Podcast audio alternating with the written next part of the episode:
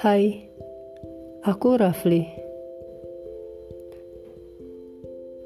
Senang rasanya bisa hadir di antara kalian